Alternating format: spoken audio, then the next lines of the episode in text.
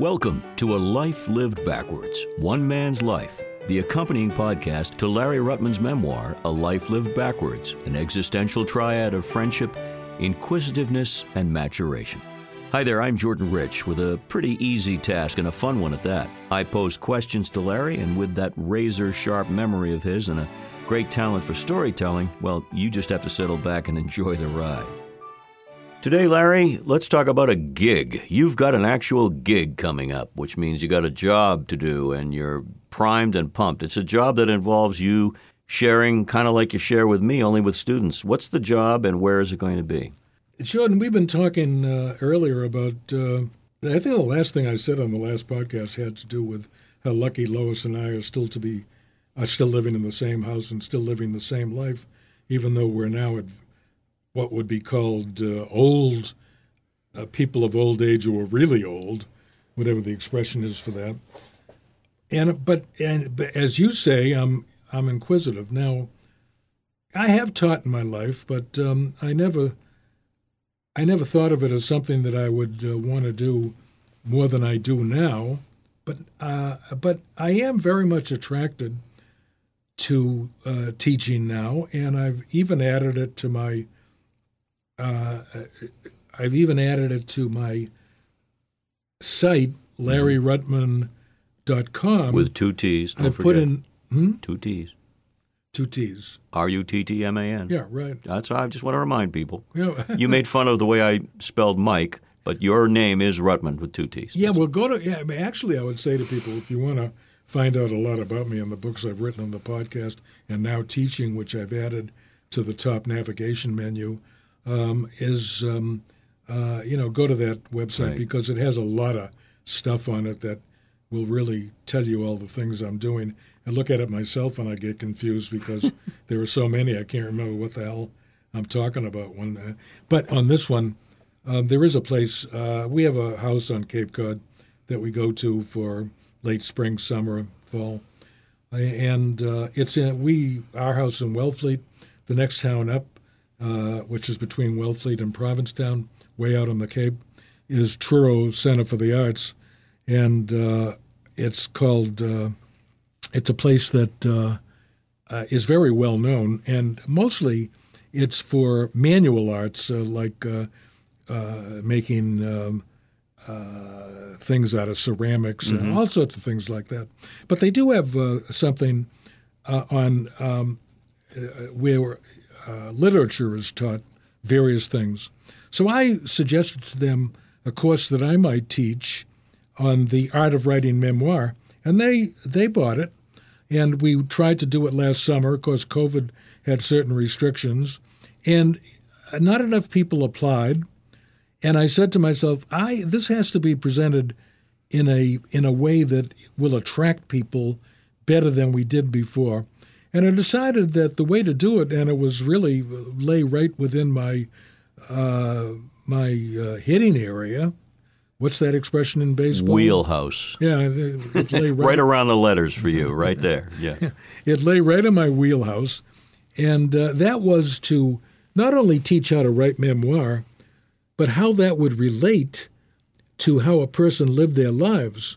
And I put it this way in the course description um, that the course would be interactive and instructive on the art of writing memoir, how the writing of memoir will illuminate the meaning of your own life, deepen your appreciation of what you have accomplished, and inspire to use them to follow a newly bright path to a never before dreamed of future. And then I told them to record. Just bring an iPhone. You don't have to buy any books. I'll bring a few of my own. We'll let, we'll learn from those, and you will learn the art uh, of the interview by doing them, and we'll have you draw up some samples of memoir. So I think that, um, and the staff over there is very excited about this.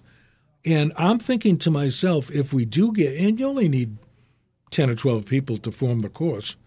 And um, I, I'm thinking if we get the right number of people, I feel very confident that I can present a memorable course that will inspire people to look at their own lives differently.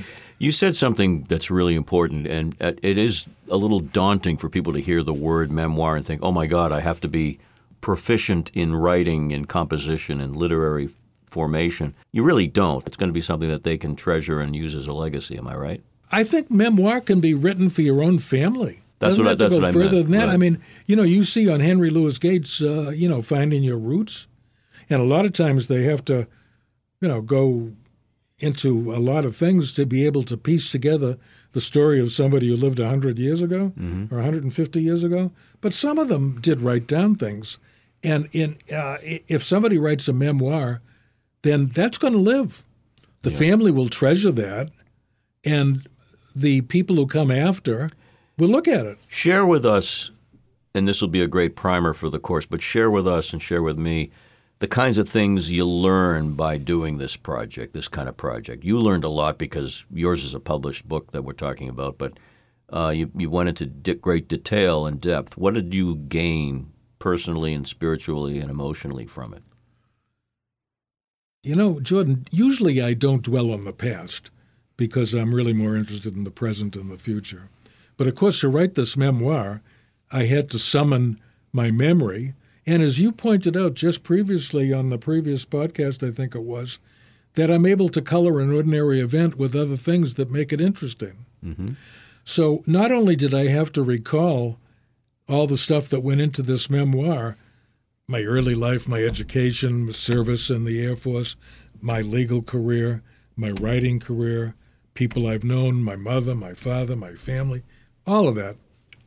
Um, I found that when I began to think about it, what happens, you know, and people used to say to me, "You got to do a memoir." And I said, "Well, why? why you know, I've I haven't done anything so exceptional." No, no, you're you you should write a memoir. Okay, so finally, I did write a memoir. I think what I discovered was that um, one's life, not just mine, yours, anybody's, is more interesting than they think it is. Because if they call up all the things that have happened and think of the ramifications of that, just as I was talking just now, I thought of one thing that we talked about previously. Miss Greenshields, my headmaster in Oh, high yes, school, yes. that I didn't know very well in high school. But then I read the words she wrote to us in the in the high school yearbook, and I didn't think much about them then.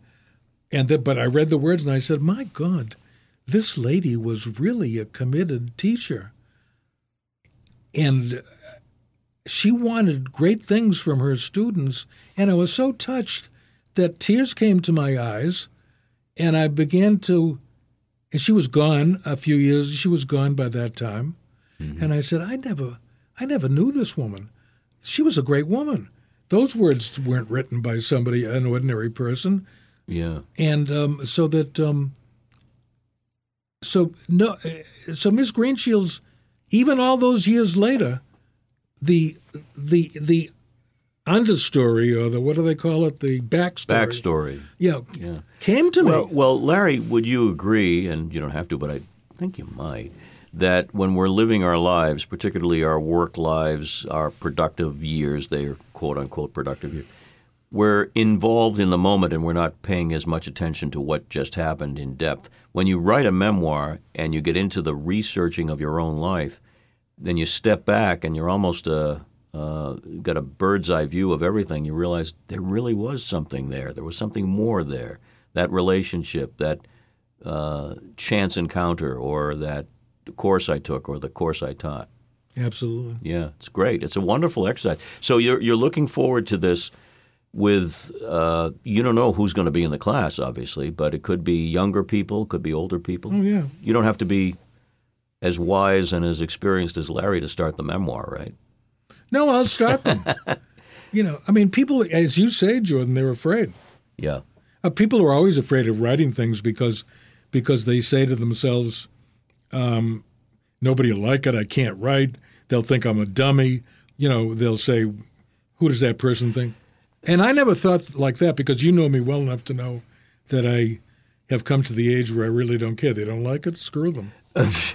uh, you're a trained, uh, uh, obviously a, a well-experienced attorney, and you learn. I know from friends, you learn really how to write in law school. So many people do. There's a there's a way to write that uh, uh, approaches the legal, you know, needs of any project. That's good, solid, formatic writing. But tell me you, the secret to your writing. Do you write a first draft and then polish, edit, polish, edit? Do you just uh, start with an outline? How did you work on the on this memoir? In fact, well, let's take the I, my writing style. Lucky for me, is uh, to be very natural. Now let, let's let's take. I wrote the other day a, a story about you, Jordan, as you know. Yes um, for entry because we've become such good friends. For entry in my memoir, to add to my memoir. Don't forget, a memoir is always going on until the day you die because things keep happening. You can write it, publish it, but that doesn't mean that there won't be things happening that right. go into it. So, uh, writing that, uh, so I had told myself for the last four or five days before I wrote it I, I got to write something about Jordan, um, because uh, you know, as I said earlier, I became really super impressed when I started reading some of those 350 on mic things that you wrote. I said, this guy. I, I know he's terrific, but he's even more terrific than I thought he was. I'm blushing, please. so, um, if you'll pardon my, you know, sure. So that uh, I think we got a sort of a mutual admiration society going on. I thought I'd write it. But I didn't know how I was going to begin it. I didn't know what I was going to say. Um, it was inchoate. Would you call it stream of consciousness as you start? What happened is, as I sat down, I opened up the pad, I put on the power, I got a page, and I said, "How do I start this?" And I started it by I don't know how it. I didn't have anything on my mind. Then I asked everybody a question. You want to know why I love this guy? that well, in, a, in a sense, uh, and, and please, I don't want this to be all about me at all, but I want to talk about the style of writing. You do ask questions. That's your mo. You've been a, a curious guy your whole life. So when you're writing, are you asking questions of yourself first and foremost? Why do I want to write about Miss Greenshields? Why do I want to well, I don't want to write about anything that I don't think is worthy of. Yeah, but you're you're asking yourself these questions to dig out the answers. I must be, but to continue with yours, once I had written those words, I just started typing. Just flowed. And I didn't know what the whole thing was going to look like, but I just that got me going. Usually that's what happens. The first sentence, and I'll just go from there. Don't know what I was going to write. One thing leads to another. I don't know what's going to be on the fifth line when I'm doing the third line. I don't know what's going to be on the eighth line when I'm doing the fifth line. I like it that way. It is a flow of consciousness. It is spontaneous. It is truthful. It's what's in me, in my head, my mm-hmm, heart, mm-hmm. and I just keep writing, and then um, I get to the end. Then what I do is I copy edit it. I, I, the copy editing is two things correcting the grammar so that it's okay, misspellings, things like that. Right. And the other thing is refining. First of all, the language I use is is just me, you know, natural mm-hmm. speaking. I don't have to fish around. I mean, a lot of people have writer's block. I never have writer's block.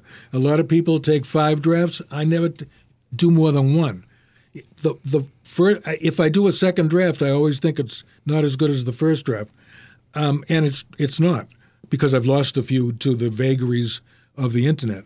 Of you know, they erase it. Well, where did it go? And um, so that um, so what Been happened? There, done that. No. So what happens is that as I refine it, I think of ways just to make it better and and better writing. I might add a few words I might take out. I, I don't know. I just refine it um, with uh, you know a bit. I, I, think I could use a better word there. I think I could. Right. I could add that thought there. So do you, do you agree with me though about the law school training? Uh, you, no, because uh, n- not entirely. Because my law school, I, you know, I, I did get compliments on my legal style. Mm-hmm. I always, in one sense, I do agree and that is that my legal style legal style was never obfuscatory. I was always complimented on my briefs because they were not so lawyer like that nobody knew what I was talking right, about. okay. They were always clear. And the other thing about legal training is that they should be logical. One thing should follow. Sequential that may, things that make sense. Yeah. Yeah, absolutely. That that's what I was getting to. Yeah, that, yeah. that element of and th- those elements are carried over into my yeah. Writing. Uh, But my writing is uh, there's a word I'm looking for. Are in my uh, that uh, you know writing that uh, it'll come to me that Is it conversational, the way you would converse, uh, slightly more formal? But is that what you're trying to say? yeah, but I think it is. Uh, I I think it is. I don't know, but con- yeah, Because I can hear. I want you. it to be like somebody is looking over my shoulder. Uh, if uh, if it's a, an interview and and feel as though I, I mean, when I read your words, I can hear your voice, and I- that that's what you want. yes, Of, of the reader, you Yes. want them to hear your voice. Even if they don't know your voice, they will uh, understand who you are. I want them to think of it as spoken to them. Yeah, yeah. So this is uh, this is exciting. This idea of getting up in front of uh, a group of new people, and you'll develop a bunch of friends that we'll probably talk about someday. And uh, will there be a final assignment? Will be there a, a, a pop quiz at the end, or a project? Well, I think um, I, th- I haven't really thought that much about it, but I think what I would probably do is try and try and um, encourage them, even inspire them, to write a memoir of their own. Even if it's not completed by the end of the course, they can start. oh it. yeah, absolutely. Sure, Go yeah, good. Just just, uh, I would say, get in touch with me. I'll talk. I'll I'll talk to you anytime. Did Lois yet make Vernacular is the, Ah, the vernacular. it, it's written in my own vernacular. Gotcha. because a lot of people say to me, God, I'd know you're writing any place.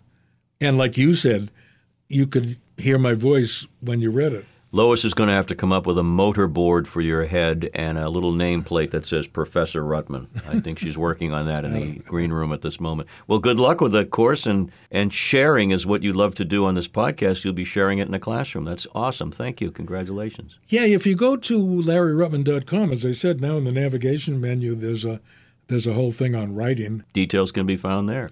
Yeah, about the course and about and about Castle Hill, and it's a great place. Um, Truro's a wonderful town. You probably know it pretty well. This has been A Life Lived Backwards One Man's Life, the accompanying podcast to Larry Ruttman's memoir, A Life Lived Backwards An Existential Triad of Friendship, Inquisitiveness, and Maturation. You can subscribe and download this podcast, available on all podcast platforms. For information on Larry, his books, lectures, and much more, visit the website larryruttman.com. Also, check out the extensive Larry Ruttman page on Wikipedia. This is Jordan Rich inviting you to join us again next time as Larry shares more stories about friendship, inquisitiveness, and maturation on a life lived backwards, one man's life.